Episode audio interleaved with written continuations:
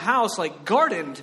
And I was like super pumped because I'm like, I don't have to do any work, right? I can just like throw seeds at the dirt and then, and then whatever, it's good, right? Until these two stupid little dogs came up to my front door, made puppy eyes at my wife, and she was just like, oh, right? I remember I was like literally in the bathroom brushing my teeth, and I come out, and there's two more dogs in my house, and my wife's just like, you know, little little quiver in the chin. You know what I'm talking about? Ah, gosh. And she was like, "What was I supposed to do?" I'm like, "Not let them in the house." These little mongrels have destroyed my garden. Right? I didn't even get to plant anything in there. Like they've already dug up all the dirt and stuff. Like I think they found a dead body in there. There's like there's like a small like cat-sized thing wrapped in a blanket that they discovered. I don't even know, man. I ain't touching it but the dogs found it, and now, now I have to deal with it, right? So that's my life, right? I wanted a garden. I wanted a nice garden. And you know what? God wanted a nice garden too. And we ruined that too. So maybe this is my comeuppance. Maybe this is, anyway. You know what else is also coming up before we dive into the scriptures and everything? Tomorrow is my 14th wedding anniversary. Isn't that awesome? And my wife isn't here right now to hear that, so, you know, that's okay. You can all tell her, like, hey, Scroggins talked about it. And so, can you believe that? Like, some woman, some crazy woman has decided to stay married. Not just marry me, but stay married to me for 14 years, right? Y'all need to give her a hug because she needs it. Next time you see her, just be like, I don't know how you do it. One of my best friends, uh, Mary Gotro, every time she sees my wife, she says, Katie, I can't wait to see your crown in heaven. And I don't know how to take that. Anyway. So, we're going to talk a little bit about gardens and stuff. Um, but if you have your Bibles, uh, go ahead and open up to Matthew chapter 5, verses 43 through 48. And if you don't have your Bibles with you, it's up on the screen. Um, for anybody that's new to this Jesus thing, Matthew is kind of in the last two thirds of the book. It's the first book of the New Testament, and it's a book that tells the story of Jesus. And what we're going to read is a portion of what is called the Sermon on the Mount, or if you want to like use fifteen dollar words, it's the Olivet Discourse, right? Olivet Discourse. Isn't that nice?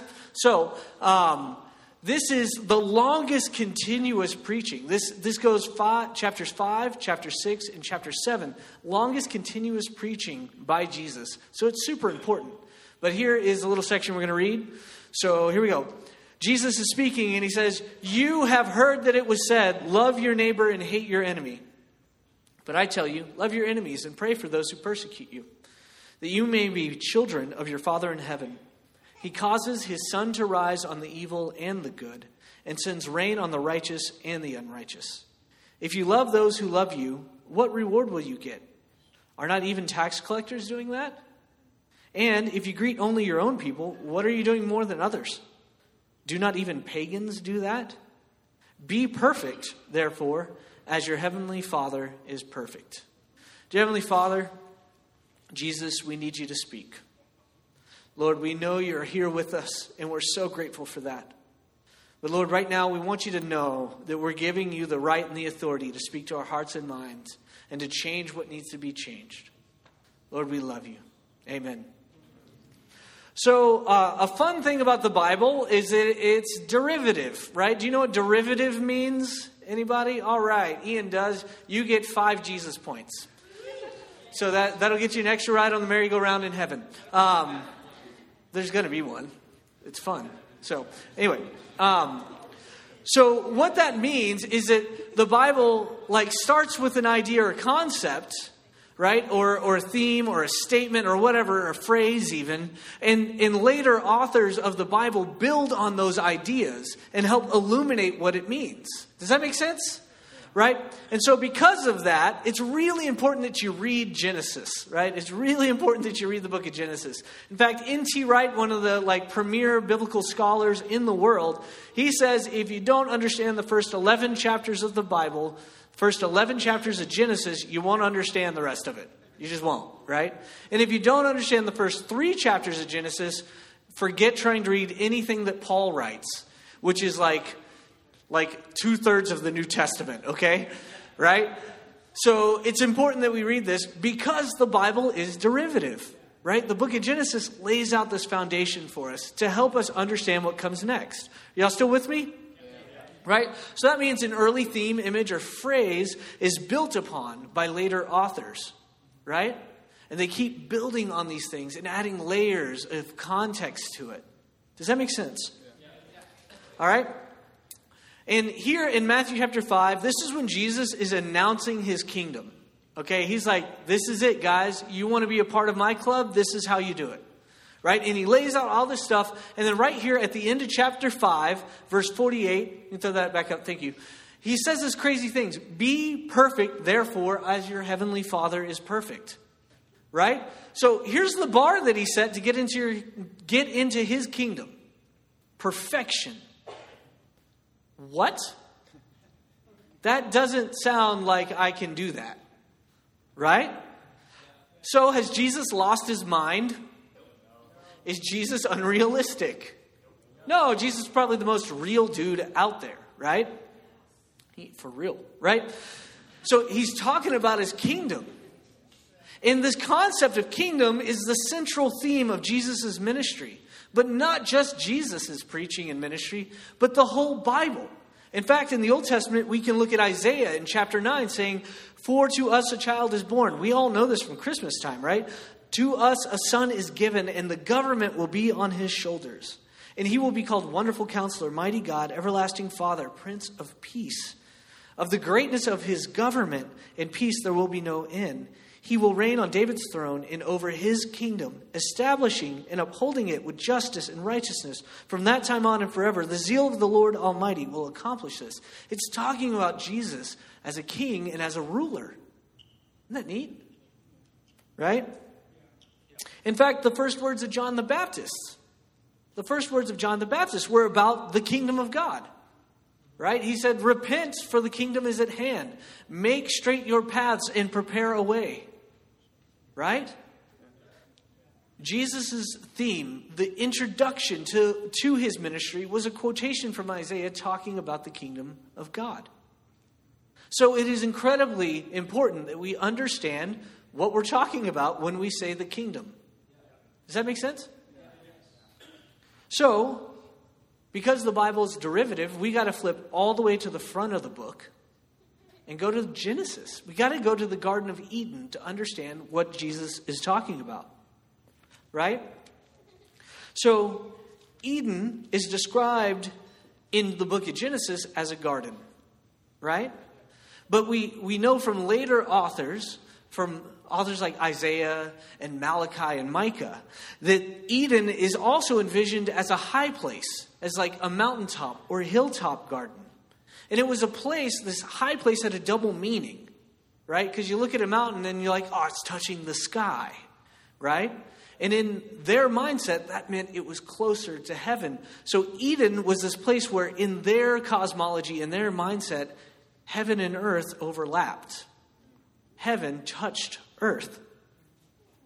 In the prophets and in the book of Revelation, we see the idea developed and introduced that the garden was also a temple and was the seat of the presence and authority of God on earth.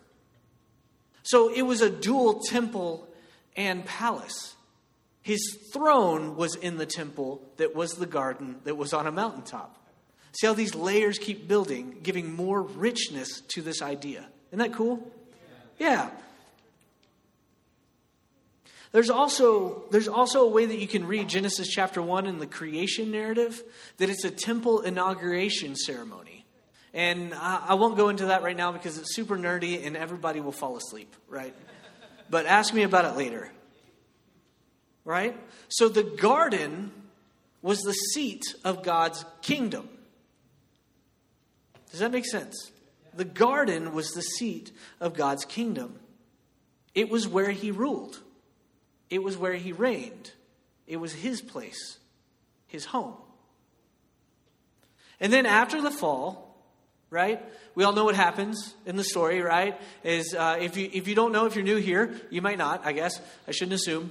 But Adam and Eve ignore God's commands, right? And they decide, you know what, God, even though you created everything and you're like infinitely wise, everything, uh, I've been alive for like at least seven minutes.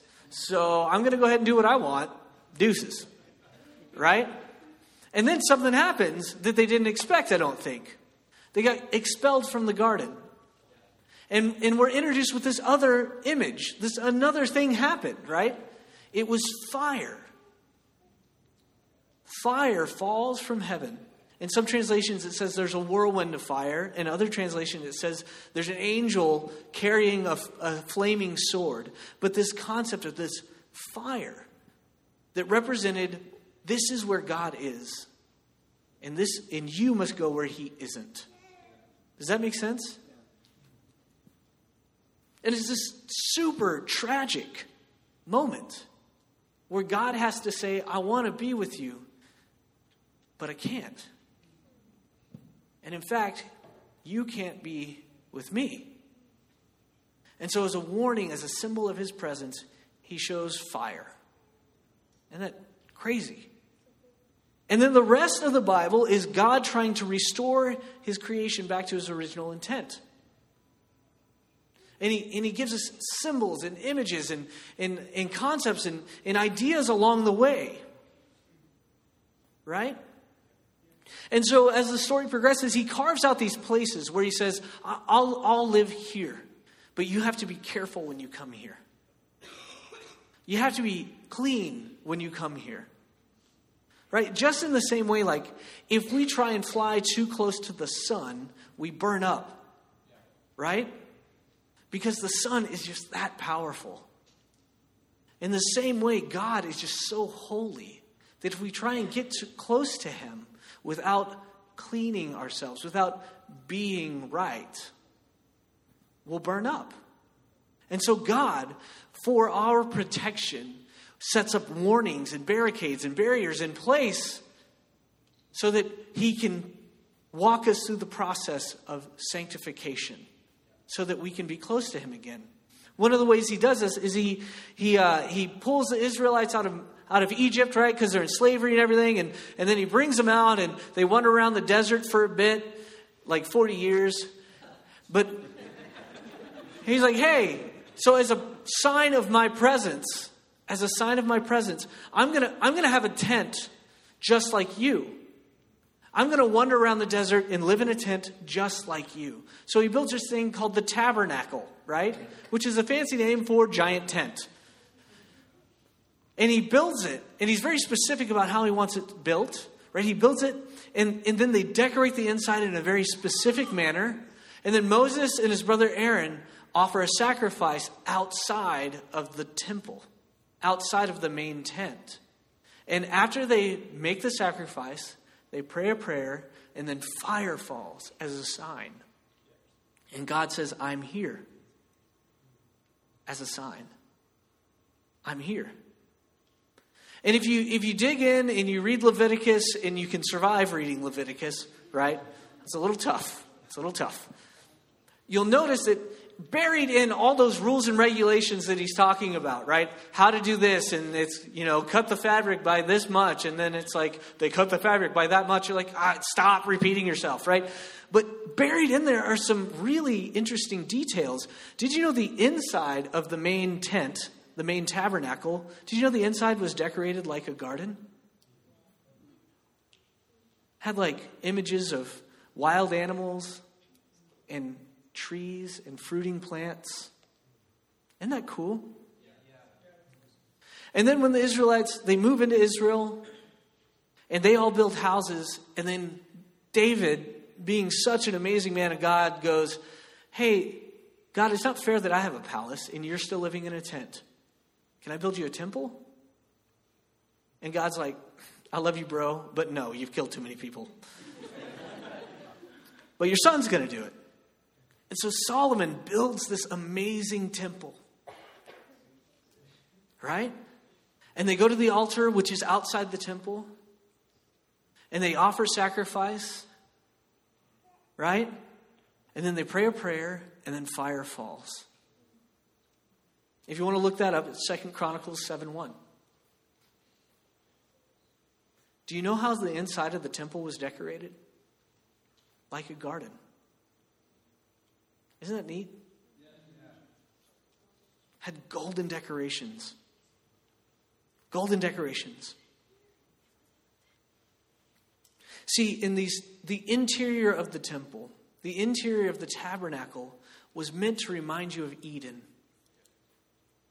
Because God is longing for us to go back to Eden, to go back to the place where heaven touches earth, where we can live with Him. Because He longs to walk through the garden with you in the cool of the evening and talk about your day. He misses you. Did you know that? And then, you know, the story continues through the Bible, and we're zooming through the whole Bible. Isn't this cool? We're just like, we're like on, on like the speed rail, straight through, right? So, the story moves forward, and tragedy strikes, right? That same stupid thought pattern of, you know what, God, I think I know better, pops up again, and it just keeps coming up. And finally, the Israelites are expelled from their promised land. And the temple's destroyed. And then after their time in exile, some of them get permission to come back. And the first thing they do is repair their temple. They repair their temple, which sounds great, right? But when the, the two leaders of this group, Ezra and Nehemiah, when, when they went back, they went with the intentions of repairing the temple, which is great. But the manner in which they did things was not. See, sometimes we, we assume that because a certain person's in the Bible, that they're worth emulating. But that's not always true. See, the Bible is a horribly honest book, and it doesn't hide anything about the people involved in it. See, Ezra and Nehemiah were not kind people. They were people that were set out on a mission. They wanted to change culture. They wanted people to act right. And when they show up, there was a group of, of like the northern tribes called the Samaritans, right? And, and the Samaritans saw them coming back and said, Hey, we're brothers.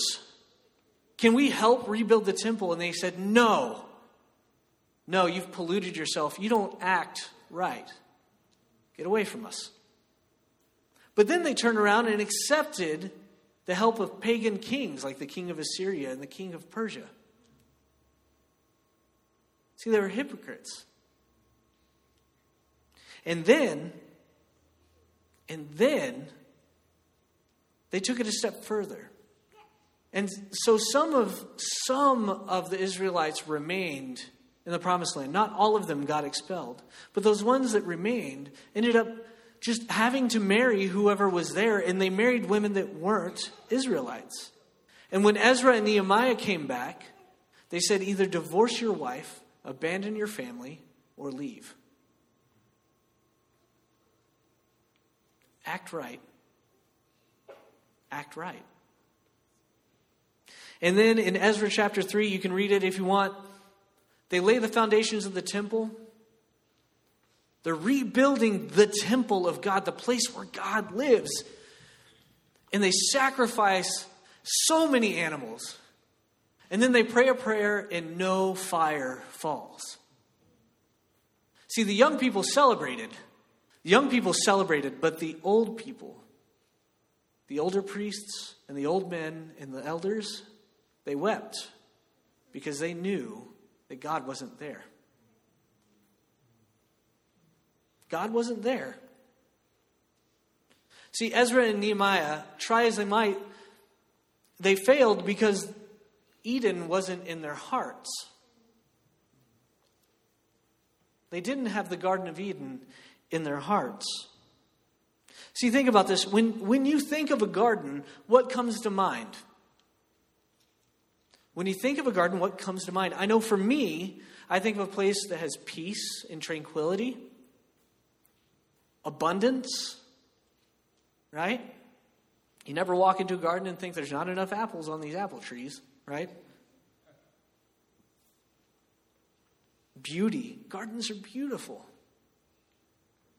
Try walking around like the botanical gardens in Dallas sometime on a weekend and not see a bride taking bridals, right? It, like there's like everyone's like Instagram, like you know, because it's beautiful. There's utility. Gardens are useful.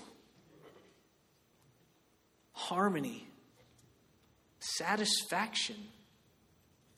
Gardens are satisfying. I'm content. They're places of contentment. So, when we go back to the Sermon on the Mount and see what Jesus is preaching, and we see the theme of his kingdom, he's describing what it's like, what it feels like if you lived in a garden. See, for Jesus, he's saying the way that you bring Eden back to earth, the way that you help God in his plan of restoration, the way that we recreate things is by living it now. So often we have an idea of the kingdom of God is something far out and, and we get there after we die, but no, the kingdom can be here and now if we will.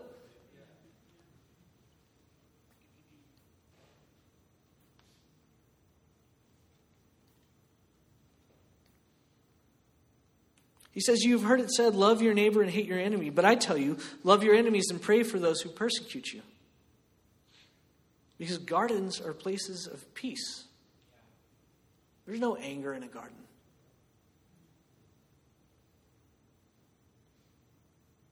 He says, If anyone demands of you your tunic, give him your cloak as well, because a garden is a place of abundance.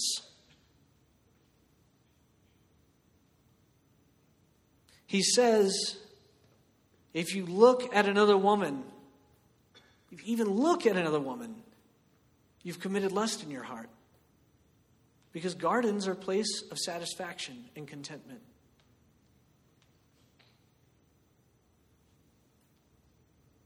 He says to forgive your enemies and bless those that persecute you.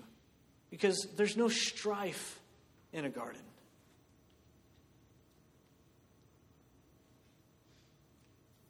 Have you ever felt purposeless? Gardens have purpose. Gardens feed people.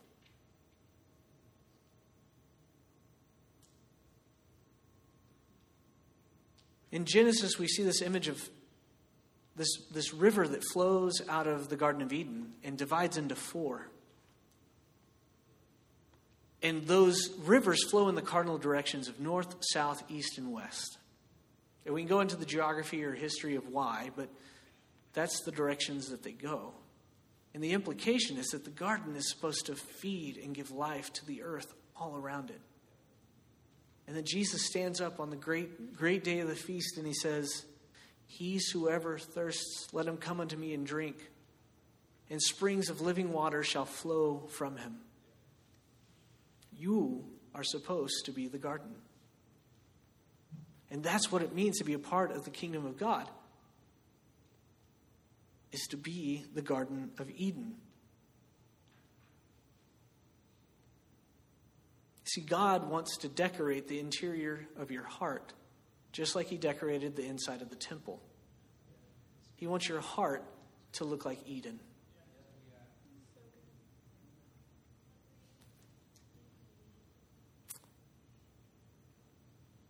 So in Acts chapter 2, Jesus has been crucified and he's risen again.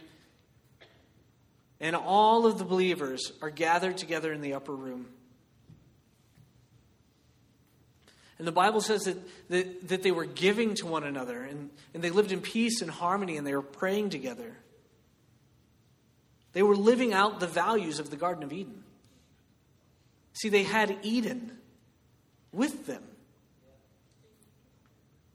And then they prayed, and fire fell on each of their heads.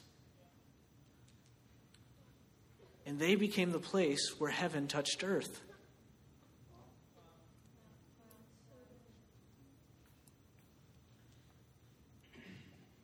And they added to their number daily because the garden is what you're made for. There's nothing more attractive than the Garden of Eden because it is where you are meant to live. We are made to be with God. We're made to live with Him. And it is the only place, He is the only place that will ever feel like home.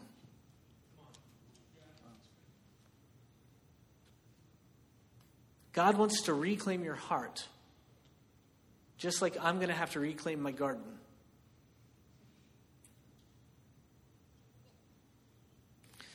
The prophet Micah says this With what shall I come before the Lord and bow down before the exalted God? Shall I come before him with burnt offerings, with calves a year old?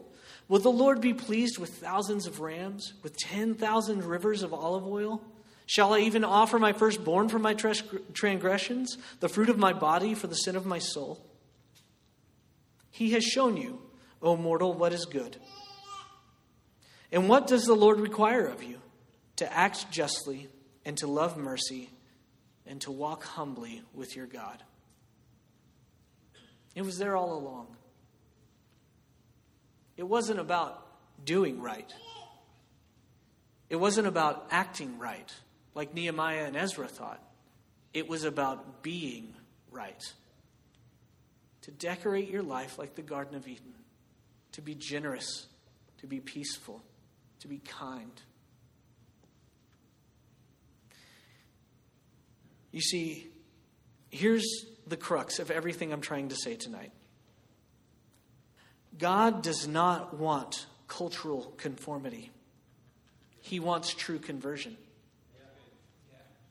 God does not want cultural conformity, He wants true conversion.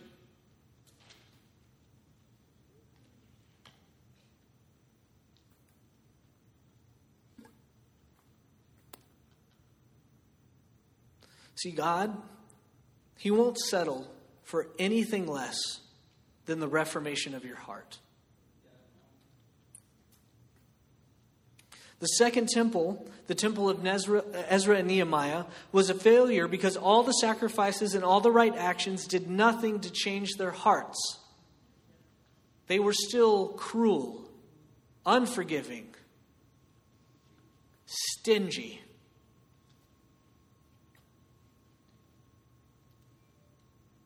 But here's what I want you to note. If our hearts are supposed to be the new temple, the new Garden of Eden, where's the sacrifice made?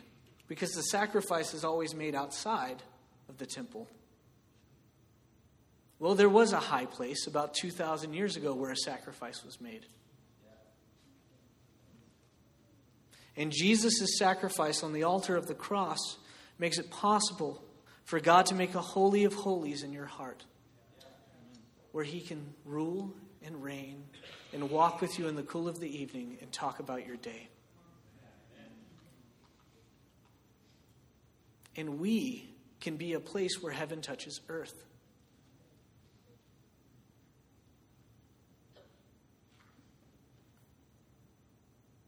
Here's an even more beautiful thing. Remember that last line? If we can put that back up, Matthew 5 48. Remember that scary statement? Be perfect, therefore, as your heavenly Father is perfect. Man, that terrifies me. But it shouldn't. I want you to think about this. Jesus has just spent all of chapter 5 telling you how to act. And then he sums it up by saying, Act like your Father. So, all of those things that we described, what a garden is like, and how Jesus wants us to live, how we need to be generous and kind and forgiving and compassionate and content and satisfied, those are all attributes of your Father in heaven as well.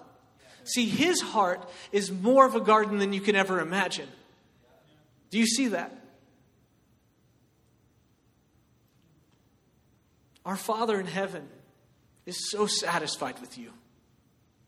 When you, when you go to Him, He is so content and He is so happy. And he will give and give and give. He, he causes his sun to rise on the righteous and the unrighteous, just the same. The rain falls on the just and the wicked, just the same, because his heart is just as much of a garden as Eden. So, as the band comes back up,